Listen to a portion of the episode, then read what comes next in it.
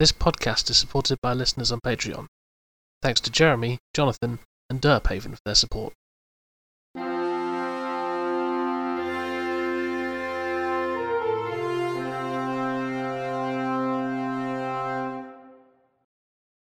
Welcome to the Probably Bad Podcast. A podcast is definitely bad. I'm Pencil. I'm Paper. Today's probably bad RPG idea is refusing to differentiate important and unimportant information in your scene description. Looking around Ruined Street, you see a few burnt out houses, various bits of rubble, 4,000 demons pointing swords at you, a pile of knocked over street signs, and a stray cat. This is one of the most popular posts I've ever done. Based on replies, it's entirely due to people wanting to pet that cat.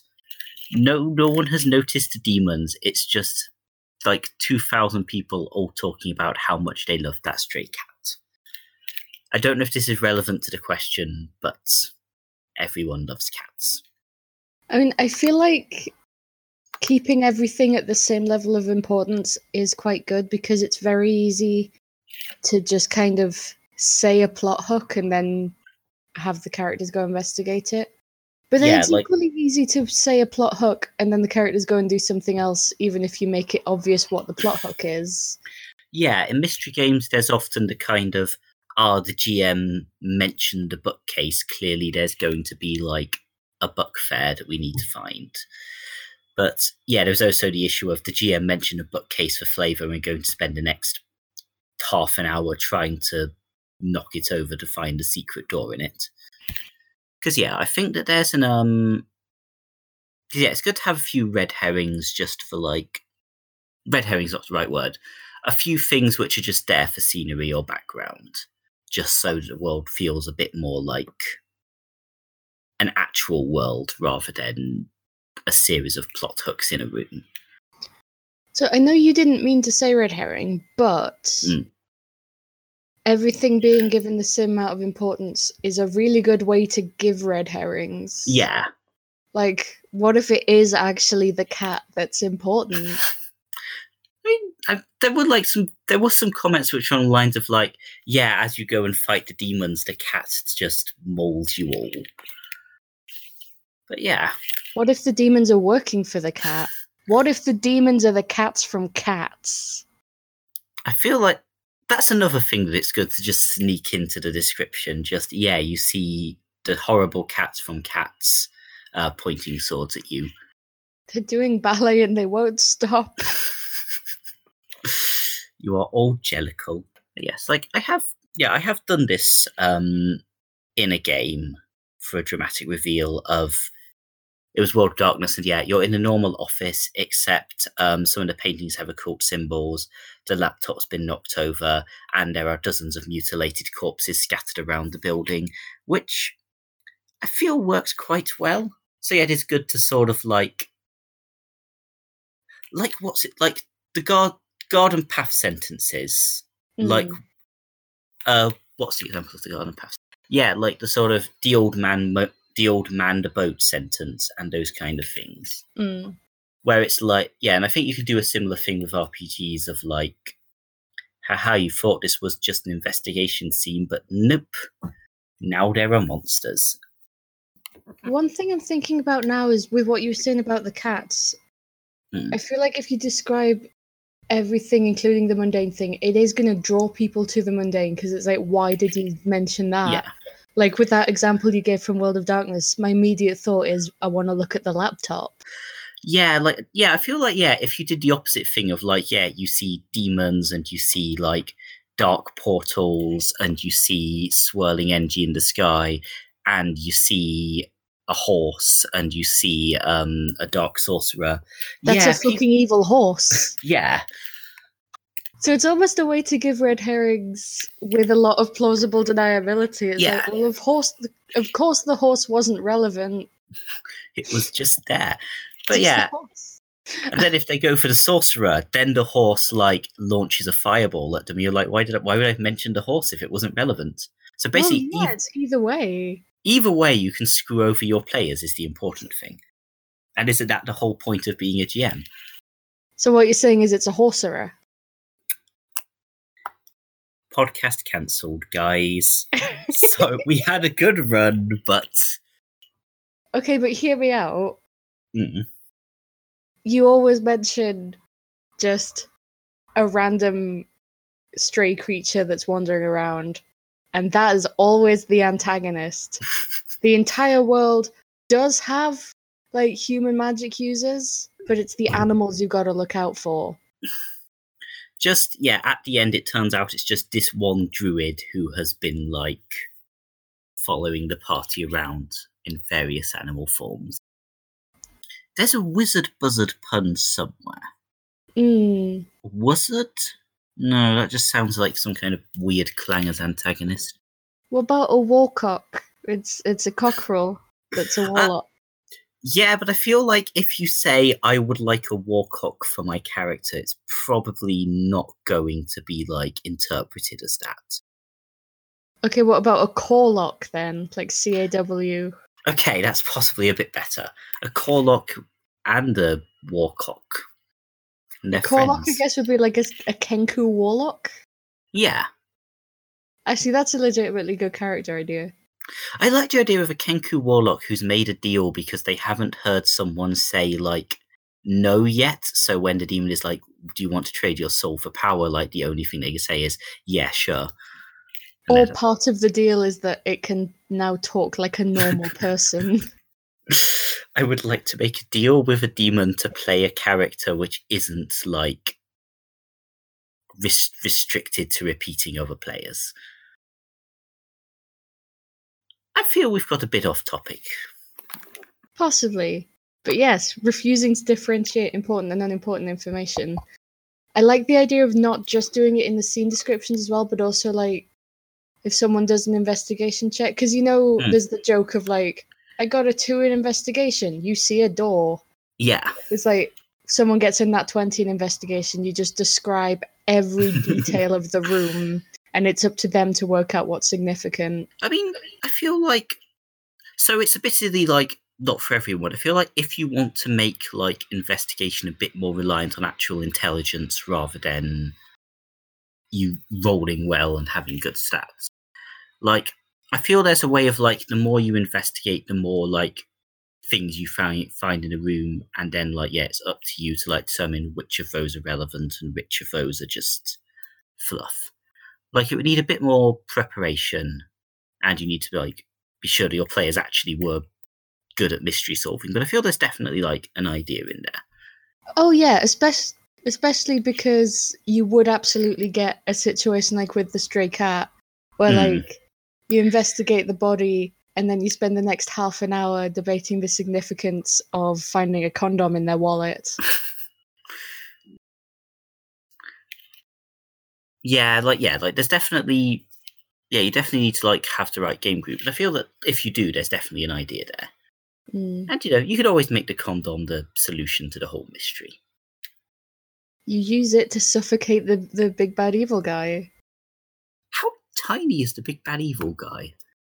Hey, condoms can stretch pretty big. Guess, like Did you never have in school when people would get hold of condoms and just blow them up into huge balloons? apparently I didn't go to like a wild enough school. But yeah, I, honestly, I just want to know what situation you're in where you can get a condom over the big bad's head, but you can't kill them in any other way. They're asleep. And they're a heavy sleeper. You teleport into their room while they're asleep, armed with only a condom. And now you must kill the big bad. Or you could you could like sneak it into their food and they choke on it. I guess. Or you seduce them safely. Because you know, you want to seduce the big bad in order to win, but you don't want to have his baby. The fact that, like, seducing the big bad is like the immediate jump to for winning perhaps explains a lot about D&D. I'm just saying, considering safe sex in a D&D context is important, especially when I'm the DM because I gave a character ultrasyphilis. You did. I feel on that note we should maybe go to questions. Quite possibly. So there you go. Give your characters ultrasyphilis. I believe that's the explanation for that one. also, horcerers. Mm.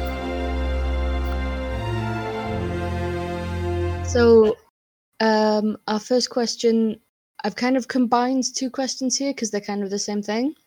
Um, Dolph, Emissary of Chaos, wants to know our wildest PCs, and Justin wants to know if our most ludicrous PCs were intentionally daft or just ended up that way. Okay, so my wildest PC, I've already talked about Pete the Pathetic Paladin beforehand, but my wildest one is so the campaign was you were in TV shows and you were jumping between different TV show worlds, like kind of metafictional one like that. And my character was the CBeebies channel. For people who aren't in Britain, uh, the CBeebies channel is a children's show for like Oh, children's TV channel. children's TV channel, sorry, for like you know, for like preschoolers. Um, so my character was just this constantly shifting hybrid between different CBeebies presenters that could summon the Teletubbies and could not comprehend anything that wouldn't be allowed on a children's TV show. So could only comprehend violence as bullying, for example, and interpreted all like more extreme violence as a subset of bullying. And like I feel like around the point I was saying I want CBeebies as a chat CBeebies channel as a character, I was aware it was going to be pretty daft. Although I ah. sadly that campaign like ended early, but we did manage to like um I summoned Twilight Sparkle to fight the meerkat from the meerkat commercials. Compare a meerkat. So I feel that's like the goal of role playing. Yeah, I feel like all my weirdest characters have been intentionally weird. Like I'm currently playing a six-year-old feral child whose best friend is a bugbear and they're private investigators. I've previously been I think it was in a Pathfinder game where I ended up Yeah. as a tabaxi assassin with a jetpack and an invisible servant called Beryl.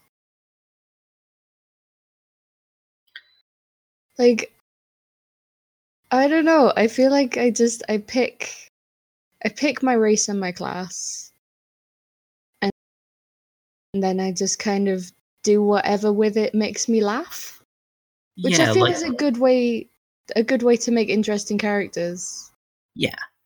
Like yeah, luckily I like not luckily, sorry. Like I don't tend to be in like hugely serious games, so I can play very silly characters. Uh, my current, my other, my current PC in terms of the actual character I'm playing is um, Regina George if she'd been raised by a literal angel and has only like encountered humans for the first time about a year ago. So that's going well. I feel like I do have a, a fairly normal character at the moment. He's, he's a high school history teacher. But also it's monster of the week, so no one is normal. But he's he's relatively normal. Like he's not the mundane, but he's Yeah. no, he's just a history teacher who's been sucked into this. Yeah, I mean, like obviously, His whole family has names that begin with eight, just because I had to do something silly. there has to be some level of wackiness here. Well, yeah, his name is Henry Huff, and this is his wife Harmony and their son Hank. Hmm. But yeah, no, yeah, I think, I think with my case, it's a kind of, I don't um, necessarily want to play like, like basically, if I'm playing someone, I want them to be interesting, obviously. And if, like, there are ways to make them interesting other than making them silly, but in the kind of campaigns I tend to be in, it's probably one of the easiest ways. So, yes, a lot of my daft characters are intentionally daft. there is also, I guess, um, Sir Strongspud from the um, Patreon exclusive game, but you will need to like subscribe to our Patreon to learn about Sir Strongspud. And also, that's a. Legends game. How dare you suggest that the official Wendy's TM RPG is not the most deep and serious exploration of role playing imaginable?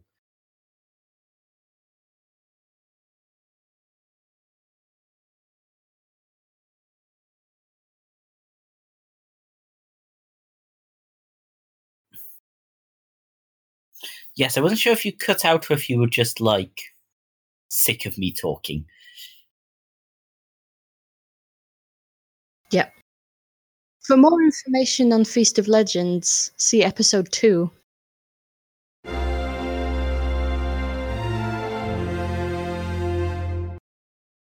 But yes, uh, next question is sent in by a Tumblr anon. How much input are players allowed to have when it comes to NPCs are important to their character's backstory? I want my D&D's characters, my D&D character's adopted father to be a good aligned goblin and a former wizard, since him being a supportive father and spellcaster plays an important role in her life, but I'm afraid the DM will reject the idea, especially since this is one backstory element I'm not willing to compromise on. Am I in the wrong for asking? I don't like I don't think you're in the wrong for asking. Like generally as long as someone's not being completely ridiculous, it's reasonable to say, yeah, this is what my dad is like, or this is what my best friend is like, or what have you. Yeah, it's not like you're saying something completely out there. It's just, this is my character's backstory. I would like to include it. Yeah. Like, yeah, unless your GM has explicitly said something like, yeah, it's important that all goblins are completely evil in this setting or something. Yeah, it Yeah, seems And, fine. and there are, you know, it would be good and useful for your GM for p- potential future story stuff to maybe leave like what he did back when he was a wizard a bit more vague and like before he adopted your character and stuff but i feel like this what you've said is not it's not overly restrictive Okay, but if you are worried about it being rejected, do the like marketing thing. So go in like, hello, I'd like my D and D character's adoptive father to be the Tarrasque who has been awakened by a druid and now runs a cake store. And then when they're like, what? No, fuck off. They're like, okay, fine. I get. How about instead it's a good aligned goblin and former wizard? Just like start off with something ridiculous, and then you got got to negotiate yeah, That Well, said, a- an awakened Tarrasque that runs a cake shop sounds like a great parent. I mean, like, I guess, like, they could, like, I guess they could be the Like, adopted, what like, happens if your DM says yes to the first one?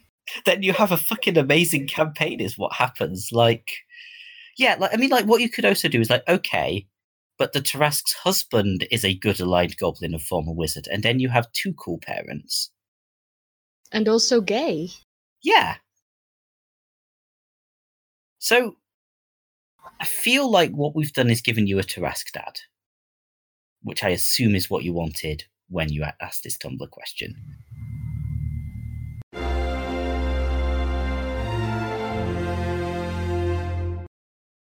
So our last question is how would you go about running a campaign that's more about management than adventuring? like so i know that there are a few like d&d and pathfinder supplements that deal with like running a nation or running like a barony i think that's the word for like your castle and all your little places around that. Um yeah.